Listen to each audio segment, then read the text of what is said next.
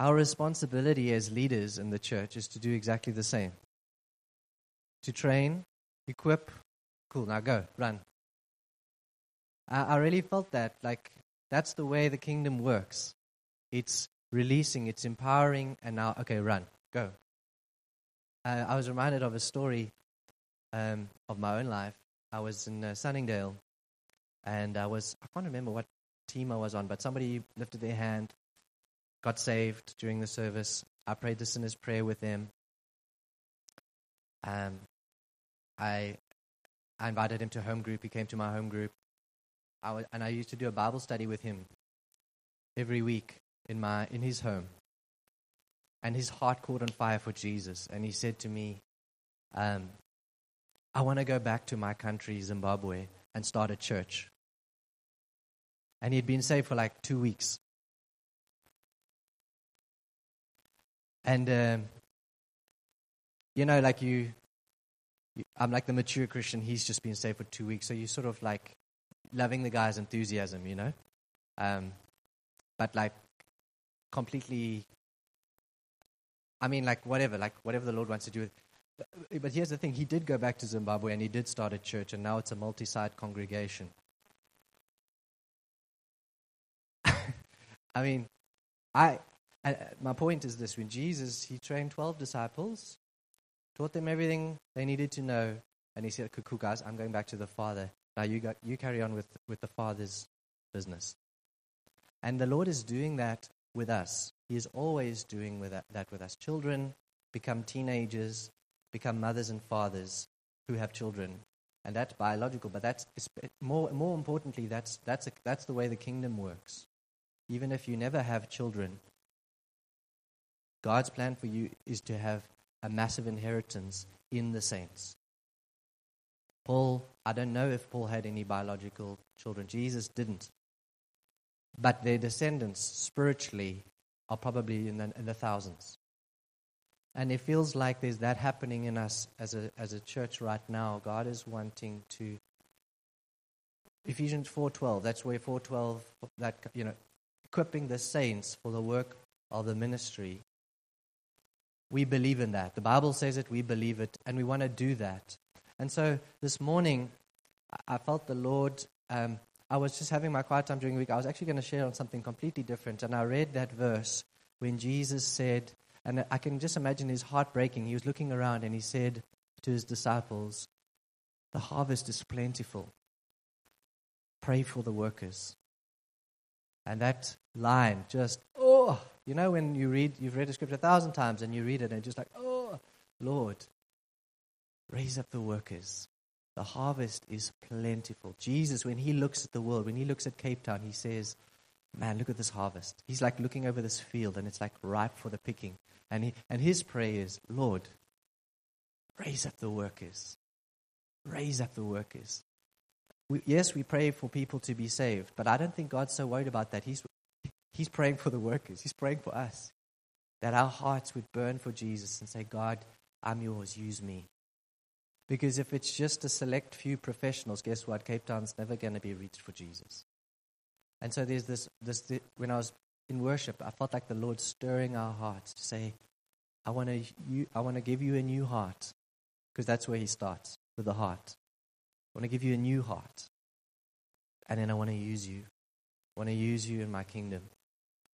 And it must never be a thing of the leaders do this or the leaders do that. The leader's job is to raise up the saints to go past me. There have, pe- there have been people that I've discipled that have already gone past me, and there will be many more, and they will come from this congregation. And when I say past me, that's a relative thing. If you're doing what God has called you to do, then you've fulfilled God's purposes in your life. You back, bro? Wow. That's cool. I'll catch you up after the service. I didn't see.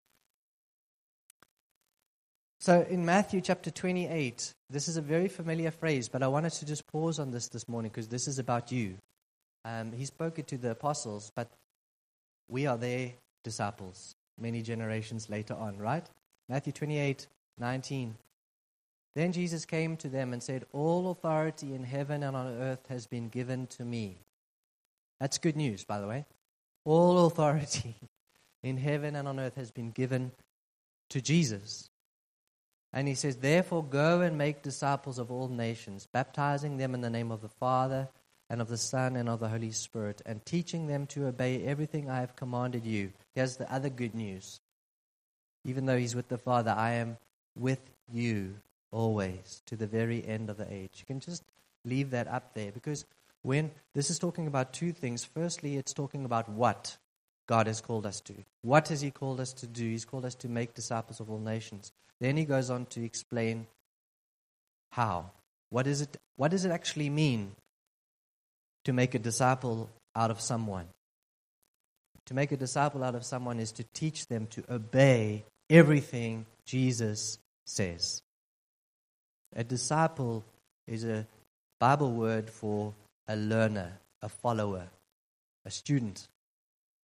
I am a student, and so are you for the rest of our lives. We are students and we are followers. We are those that listen for the voice of Jesus. We read his word, we hear his voice in the scriptures, he speaks to us by his Holy Spirit, and we obey the words of Jesus. Whether it be big things or small things, that is what a disciple is. And so Jesus is making a disciple out of me. And then he, he uses me to make a disciple, to disciple others. And so, one of the things that I've often had people ask me, and this what I'm going to answer this morning, is okay, that's cool. I get that I'm called to be a discipler, to, to make disciples. That sounds great. But, like, what do I do? Do I, like, get a bunch of people in a room and open my Bible and teach them? Like, what, how do I actually, how do, you, how do I do that? If I'm not a, I'm not a community leader, I, I'm not a deacon, I'm not an elder. So, how do I make disciples? What, what does that actually look like? Well, I'm so glad you asked. And if you didn't ask, a friend asked, and I'm answering your friend and you. But I think this is an incredibly important question because it's the most important instruction Jesus gave us. It's our mission statement. So it's important to know okay, cool, give me some handles. How do I make disciples of all nations? And so I want to just uh, read uh, a passage in the book of Acts of the early church, Acts chapter 11, verse 19 gives us a very cool little picture. I'm going to read this uh, verse, and then I've also called in um, an expert on this topic from another congregation who's going to be sharing a little bit with us just now. Um, patience. I'll explain. She's, she's not an expert, she's just an amazing saint. Uh, she used to be an AM congregation, and then the Lord felt uh, uh, led her to go and support an PM congregation. And she's just one of those saints, like you, like me, that is being used by the Lord to disciple people, to make an impact. And she's become such an incredible blessing to PM congregations. So I'm going to get her up just now and I'm going to ask her a few questions. She was in our home the other day. And just while she was sharing, I felt like, yes, Lord, this is amazing. And I asked her to share some of those things with us as a congregation. So if you don't remember her, I'll reintroduce you when she comes up. But in Acts chapter 11, it says, Now those who had been scattered by the persecution in connection with Stephen traveled as far as Phoenicia, Cyprus, and Antioch,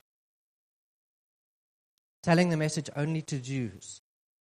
Some of them, however, men from Cyprus and Cyrene, went to Antioch and began to speak to Greeks also telling them the good news about the Lord Jesus.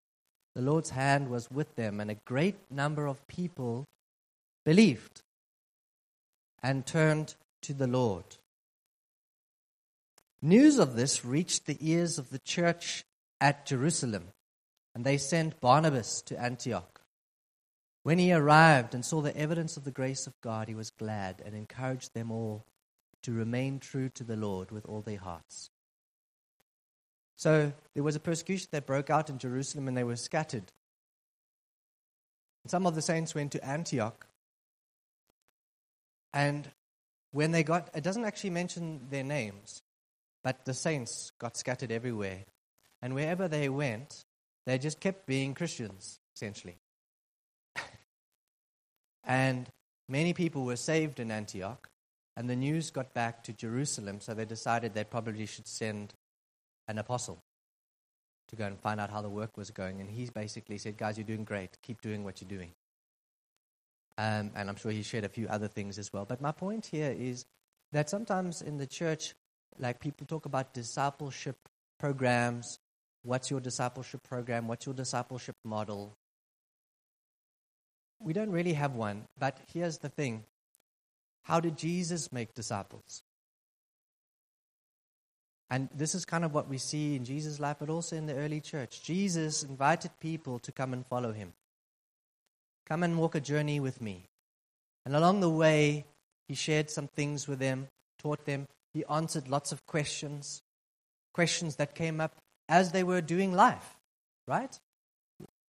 They saw the temple and they asked him about the temple. Lord, when's it going to, you know, you, you, talk about a prophecy about it being destroyed. When's that going to happen? What's going to happen after that, Lord? And then you would you talked with them, invited them into his life, and he walked a journey with them, and he taught them, he answered questions, he loved them, he encouraged them, he warned them, he prophesied over them. So that's what we do. That's our discipleship program. Make sense? Clear as mud? So, yes, we do teach. Yes, we do run courses. Yes, we do new believers course. We do, we do teach as well as we can. But our discipleship program is to do what Jesus did to invite people into our lives. Model something of the kingdom. Do what I do. Answer their questions. Help them when they're wrestling with their faith. Warn them, encourage them, prophesy over them. And then you say, okay, cool, now go and do it with somebody else. Does that make sense? Clear as mud, still. And so, what we see from this verse is that they overflowed. The kingdom of God is not so much about a program, it's about God making me new by the Holy Spirit, being born again, filling my heart, filling my life with His Holy Spirit, changing my passions, setting my heart on fire with love for Jesus. And that fire spreading from me into everyone around me. It's got to be about a fire, not a program. It's a fire that God puts in my life. Fires are infectious, they spread. It's easy to say people, hey, you Christians, you know, you need to be sharing the gospel with other people and getting other people saved because that's what Christians do. You're not doing it. Do it more. It's like, okay, we can do that, but but is there a fire in me that is spreading and setting other people on fire? When Jesus is my love, when I'm immersed in Him, when I'm filled with His Holy Spirit, He's what I talk about. You don't have to tell somebody that's newly in love. You know, you hardly ever mention your boyfriend. It's usually the opposite. It's like, okay, cool, I, I appreciate the fact that, that you're very much in love. Could you please kiss less in public? Let's talk about other things also. I mean, I love the fact that you love your boyfriend, but, you know, like, there's, there's a limit to everything, you know. That's the same with Jesus. When we fall and our hearts are filled with Jesus, He's what we talk about. He's what we love. We share Him. And so if there's finger wagging like, hey, you should be sharing the gospel, well, I want to say, okay, wait.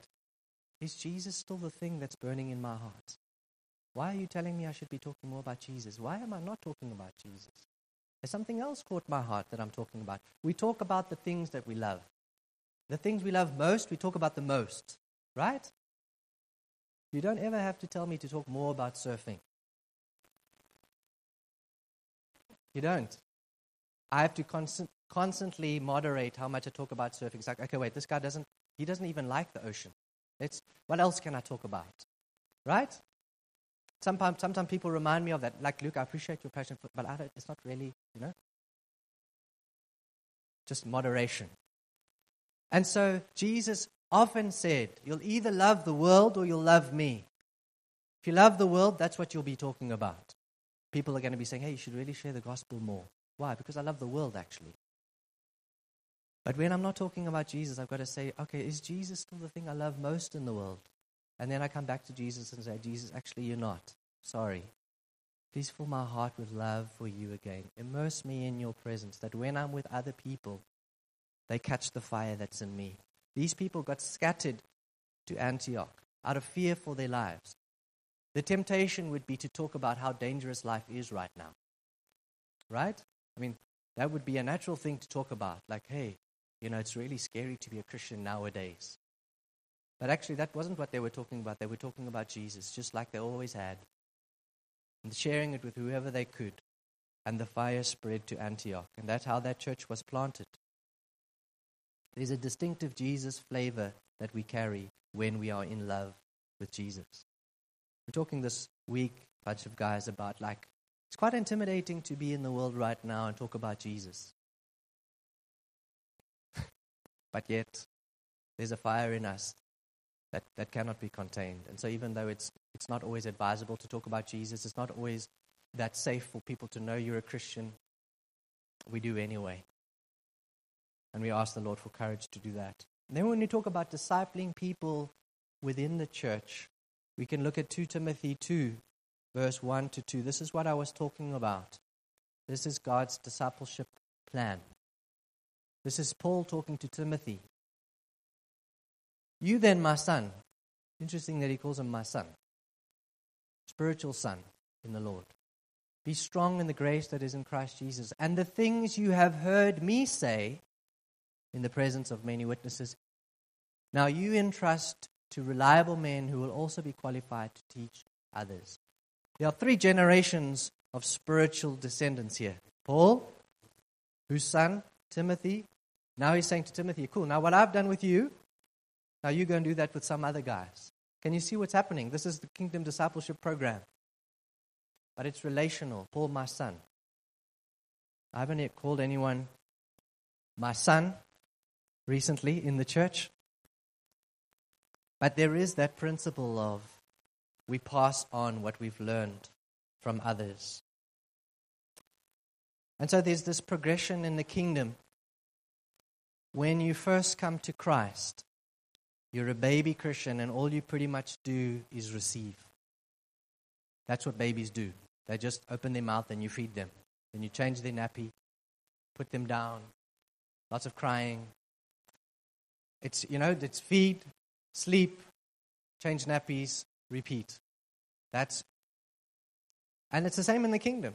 When you're newly saved, you just come and receive.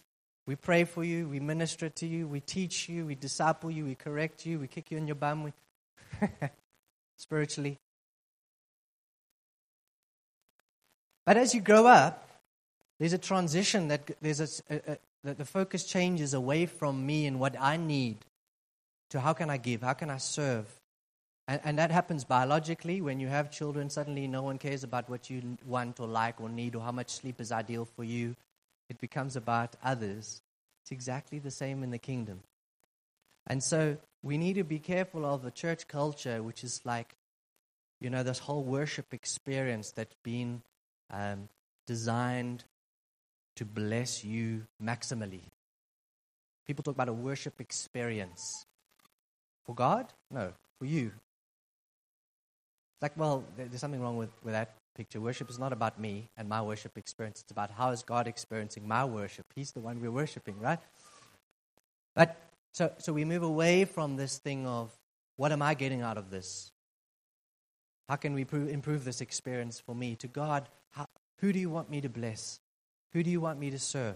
Who do you want me to disciple, nurture, love, encourage, push into the things that God's called them to?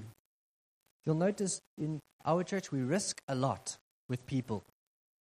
You know, people in different ministries, and you're thinking, sure, should they really be doing that? They don't really seem like they. Wow, we're pushing people because we want them to grow into what God's called them to. So we risk with people. Obviously, as the Holy Spirit guides us.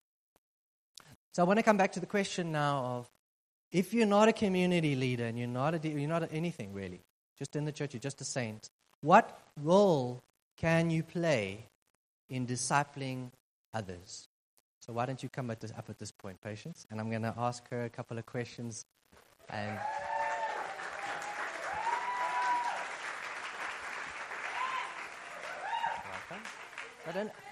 do you guys remember Patience? Patience was with us. Yes, you do. And so she went over with the crew to PM congregation um, and I've heard lots of stories, but good ones. Um, and so I'm just going to ask her a few questions in terms of like how the Lord uses her. Um, you ready? Cool. so the first, so the first question for you, patience, is when you were in community back in the old days. I think you were with Lawrence. What kind of role did you play in the community, and how did you support them in community? That's the first question. Okay, first things first. Don't visit Luke when he's prepping for someone because you end up here.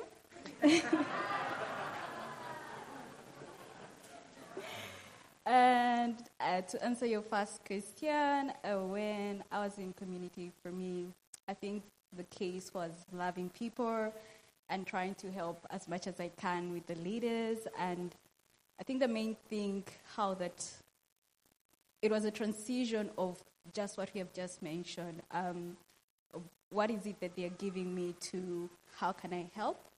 And with that, I opened up my heart to, okay, there is this person and this person who hasn't been coming for so long. What is going on with them? So I organized a meeting with like Clinton Lawrence, and um, I have this bullet point presentation of hey, I don't know if you've noticed, but A, B, C, and D hasn't been coming back to COM for the longest, and I want to help. Is it is it okay? And they're like, wow, we've been waiting for this. so anyway, and from that meeting, I was. It was clear that yes, they were aware of it, but they were short, short-handed. Like, there, it's a community of about 10 to 14 people, and there is like six that are not coming back or more. And then there's also these ones who are still coming, but they have to be there for everyone. So I offered, I was like, you know what, I will follow up A, B, C, and D. I'll tell this one to follow up A, B, C. I started appointing roles on my own. I'll, tell up, I'll tell this one to follow up A, B, C, and D. And instead of following up 14 to 15 people, you will just ask us the updates of how they're doing, and then we see how to go forward. And yeah, I also took the initiative to just follow up with the ones that were coming, because it's not just about the ones that are falling off, but also the ones that are coming. And I think the one thing that Clint used to emphasize was health in the house first before going outside. So I kept that at the back of my mind. And yeah, basically just availing myself and being ready to serve wherever I can. That's cool.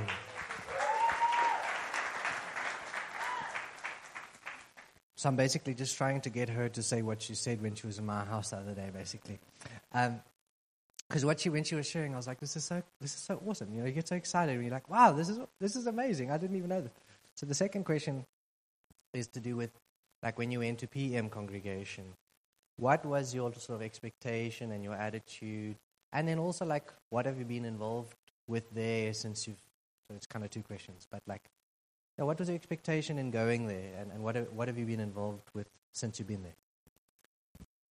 Uh, okay, I'll answer the first question. When you moved, what was your attitude? So again, like I said, from my community days, my attitude was yay, this is a new congregation. They need, uh, the, the call was put out. They need help. They need people to serve. So I was like, Lord, it's time for me to stop receiving and start giving. I've been, I felt like I had been over receiving or on the receiving end, uh, sitting in the congregation. So I wanted to be the one to now, to give, to be the person who follows up and finds out how is someone doing or just so someone comes back to church because Patience called them or Patience did that. So that was my first attitude, and I just went there ready to, yeah, to serve. And uh, even if it meant chairs need to be cleaned every Sunday, I was like, here I am.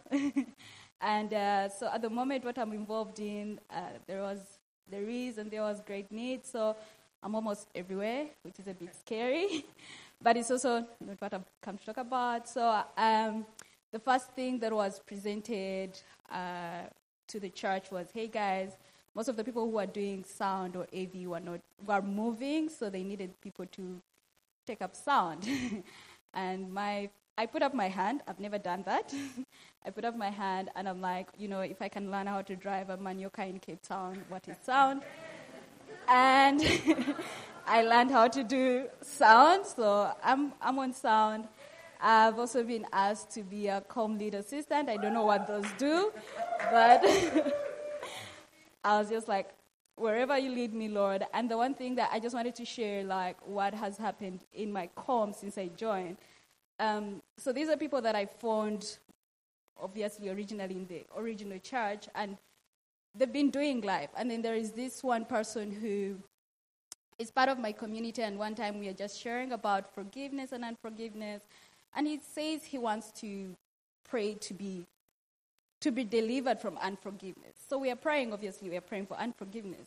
But as we are praying, uh, the Lord placed, places it on my heart that it's deeper than unforgiveness. Like he wasn't saved, but this is someone I found in the church. So I'm like, Lord, I don't know how to deliver that bomb. so I just told him, um, you know what? God wants to give you a new heart. Does that resonate? and he puts up his hand. He's like, Yes, I'm not saved. And then, then we do the altar call, and he's saved now. So he's coming to church knowing Jesus for himself rather than following. So I, I, I praise God for that. um, I'm on Kids Church again. I just put up my hand because there was a there was a need for that, and I'll, I think I'm going to be serving for my first time in two weeks. Looking forward to that. I also help with youth group. You're all invited. and uh, one of the things is just, um, yeah, with the youth group, it's just, just being there for the youth. Just remembering their birthdays. They make you to remember them a week in advance, so you have to send that BD message. Serving, preparing snacks, lifting, just anything, like availing yourself really. Thanks so much. Eh?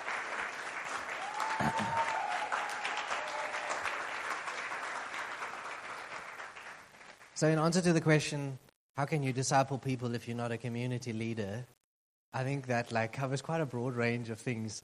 There's actually so much to do um, that the, the the problem isn't really that I don't have anything to do. It's like, okay, Lord, what, which areas do you want me to focus on? Can you see how the, the, the, the, the area, the, the emphasis shifts? And so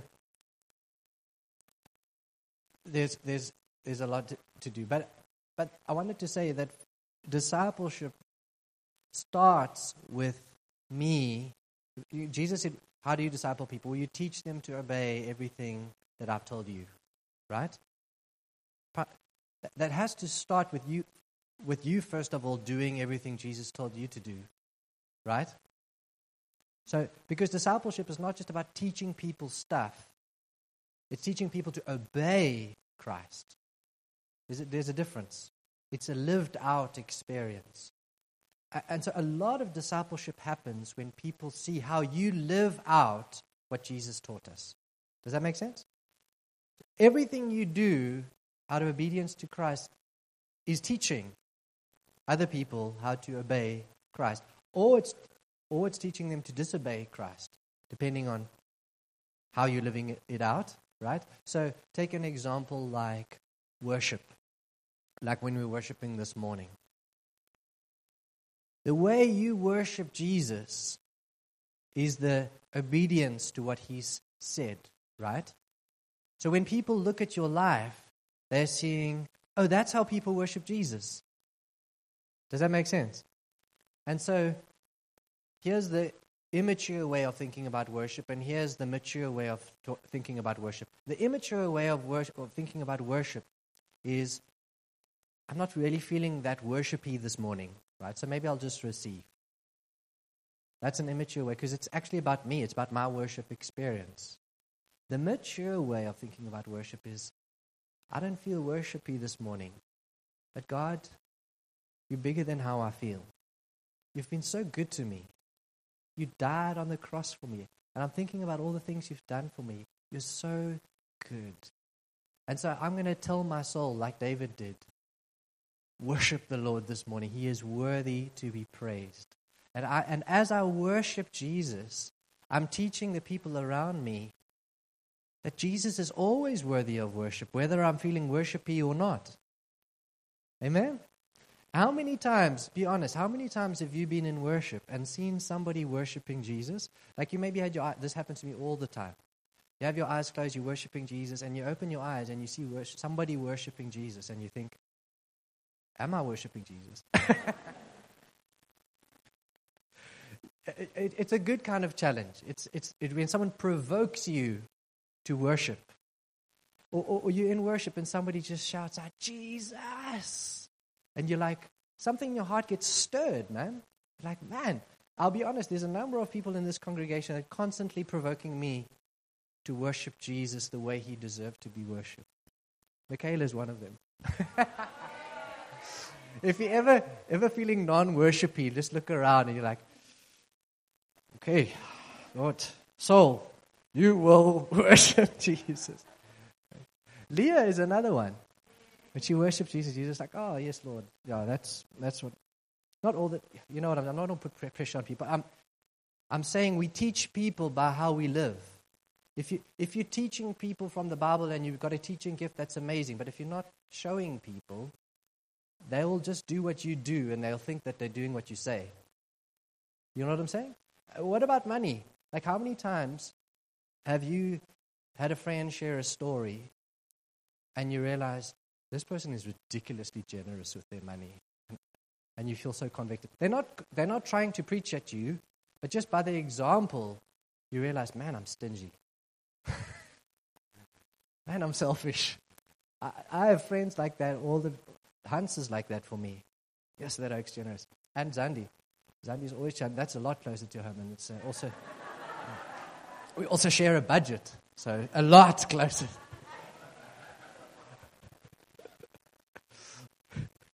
Now, whenever we pray about how much we're going to give, I feel like, okay, cool. Okay, like a 250 Rand. Okay, cool. I'll double it. Because I know Zandi's going to say 500. And it just feels embarrassing if I'm half what she's feeling in the spirit, right? I don't know which spirit I'm following, but I've learned. Well, why is my spirit always half of her spirit?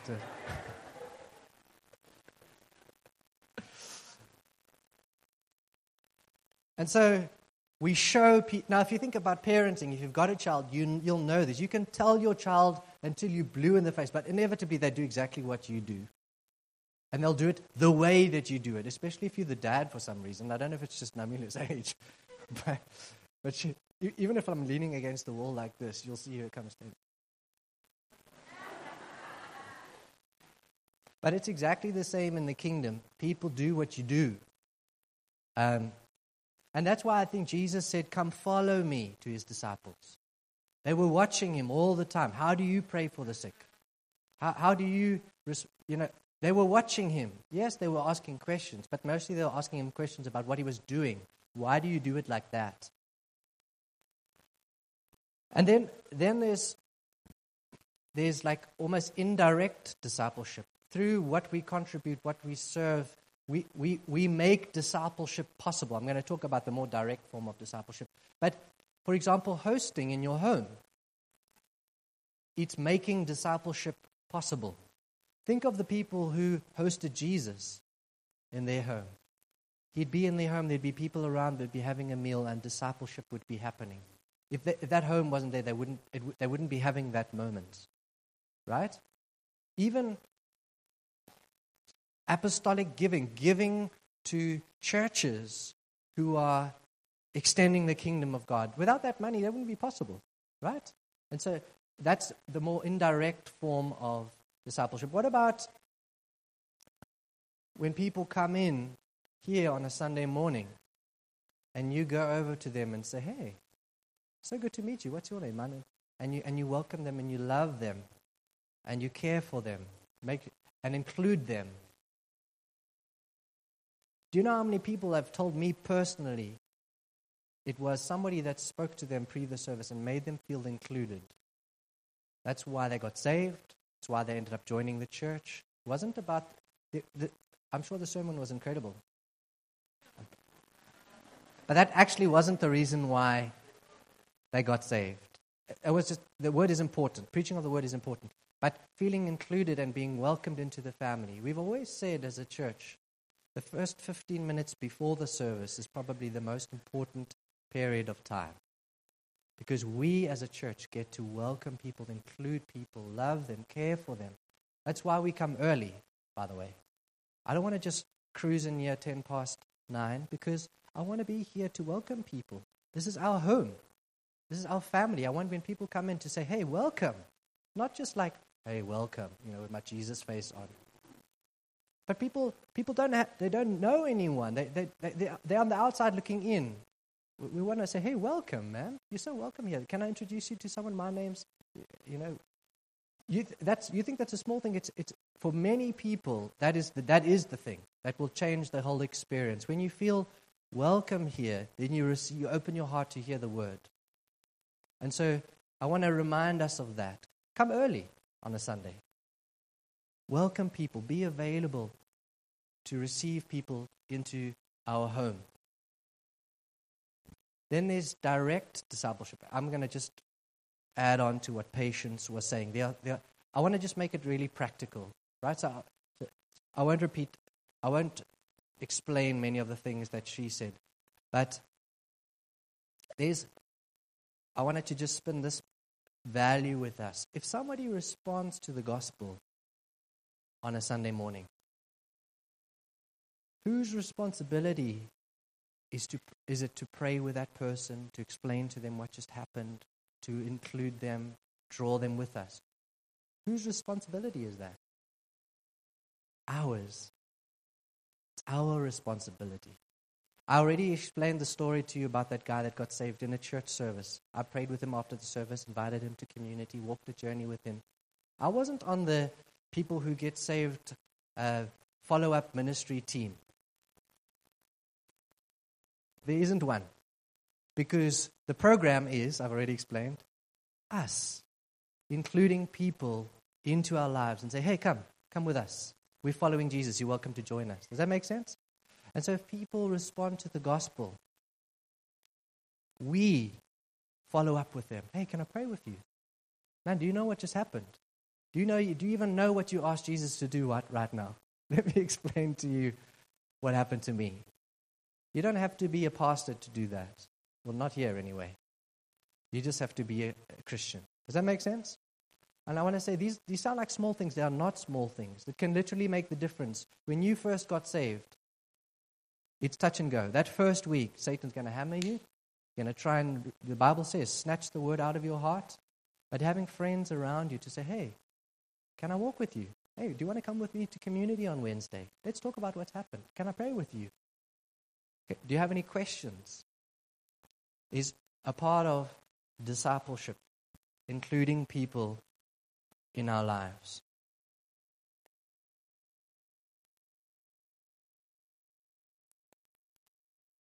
Patience mentioned, I loved what you were saying about, isn't that cool what you were saying about community? Hey, I've noticed like these people, I don't, where are they? And she, she had a bullet point, like these six people, like where, where are they? And the community leader is inevitably wondering and worried about the same thing. Just wishing and hoping that some other people in the community can please help me to follow up with all these people because I've already got these 15 people who are amazing and needy. And now I've got these five people that aren't even coming to community anymore. And so your community leader is not going to be like, hey, listen, we've got enough problems right now. You don't need to be raising anymore. Just go away and keep quiet. They're going to be like Clinton Lawrence and say, Thank you. Been waiting for you to ask. Could you please go and find out where this person is and where that person And listen to this beautiful scripture in James 5, verse 9. This is incredibly powerful. James 5, verse 19. My brothers, if one of you should wander from the truth and someone should bring him back, that's patience. And you. Remember this whoever turns a sinner from the error of his way will save him from death from death and cover over a multitude of sins. That we would be a people that when we come to community on Wednesday night, it's not just like, I made it. It was tough, but here I am. All of heaven applauds. I made it. It was a long day. It's like, no, it's like, hey, how are, how are these people doing? I wonder if everyone's okay. Hey, so and so doesn't actually look like they had a good week. Are you doing all right? Can I pray with you? Is anything, can I encourage you? Correct, rebuke, encourage. Hey, so and so is not even here tonight. Does anyone know where so and so is? I wonder if they're doing okay. I haven't seen them for a few weeks. That's not your community leader's job only. It's our job. That, that's not talking about community leaders.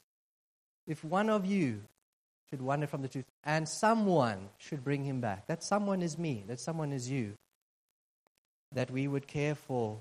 Remember, yesterday, last week we were saying that uh, there's a picture that I shared about the shield. As all of us hold our shields up, the rain of Satan's arrows hit this impenetrable wall of steel. That's us caring for one another, looking out for one another, praying for one another. Is this making sense? It's cool, hey? I'll just mention a few others, otherwise we could be here all day. Leading, uh, Bible says correct, rebuke, and encourage. We as saints will often know where people are at even more than their leaders will know because we're with them. They're my friend. I see them. I know them. I can pick up where they're correct, rebuke, and encourage. There will be plenty of opportunities for each one of us to correct, rebuke, and encourage. When we see our brothers and that the world is grabbing their hearts, to say, hey, you know what? Like, I know you love Jesus, but the world is grabbing your heart, man. You're, you you don't actually love Jesus the way you used to. I can I can see it. There's something. Be careful. Why don't, can I pray with you? You know, everyone will need a friend at some point in their journey with Christ to say that to them. Hey, man, I, I know you mean well, but man, I'm just the world's grabbing your heart. This thing in your life, it's becoming too big of an idol. Be careful of that thing. That's not just community leaders' jobs. That's our job. Correct, rebuke, and encourage one another.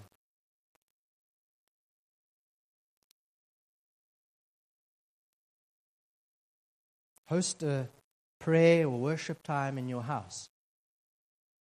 That's a cool way. Hey guys, I'm keen to worship. Why don't you guys come around Friday night? We'll make some, we'll eat some pizzas. We'll, we'll, we'll worship Jesus. Hey, why don't you bring your guitar? We'll worship Jesus. These are things that saints do, right? As saints, this is what we do. I remember there was this family that got saved in our congregation. They just got saved, and they, they actually were homeless. They lived in the sand dunes behind my house in a shack. I remember they got saved. I prayed with them, and I remember saying to them, "Hey, can I come to your house and we do a Bible study on Wednesday?" So they, and they said, "Yeah, we'd love that." So I literally like walked over the sand dune. Uh, there was like the squatter camp. I went in, I met everybody, went into the house. We all opened our Bibles, and I did their first Bible study with them. I wasn't a community leader. I wasn't. I was just I just met them on a Sunday. This is what Christians do, right? Don't wait until you're a super apostle to the nations. Jesus has said, make disciples of all nations. And I'm going to end by saying this.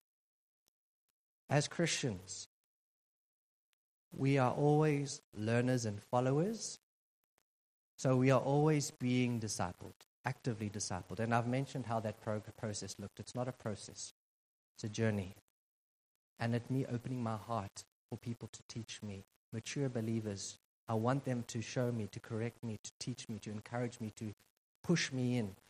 But at the same time, I'm doing the same with others. I'm being discipled and I am discipling others. Both are absolutely essential to the Christian walk. Let me tell you what will happen if you don't. You'll start to feel like your life doesn't have meaning. It, it feels meaningless, purposeless. What am I even doing with my life? Well, you're called to be make disciples. You'll start to feel frustrated and critical. You'll start to feel critical. It's like when you're not a part of the rugby team, but you're on the grandstand watching the rugby team, and the ref can't do anything right, and the backline can't do anything right, and you've got a lot to say, but you're not actually on the team playing. When you're on the team getting hammered you have very little criticism for anyone. It's just like medic over here. We but when, when you're not discipling, you'll get frustrated and critical. And worst of all, you'll, you'll start getting preoccupied with yourself. Yourself will become the main focus of your attention. And focusing on yourself is a terrible thing to do because we're all sinners, but suddenly your sin gets magnified because all I'm looking at is me. but funny, thing happens when you make others the focus of your life. Your own life comes into health. And you don't have time to worry about your own issues so much. But you also begin to experience the joy that Jesus experiences. Can't tell you how much joy it was when Patience started talking about all the things that God's doing through her life. And I was like, yes, this is amazing. Why? Because I'm sharing in Jesus' joy at when, when, when Paul says, you know, to hear that you are doing well. It's like, I can just go to heaven right now. My heart is just, and we begin, as we disciple others, we begin to celebrate with, we experience his joy over his children doing well. Does that make sense? So let's pray.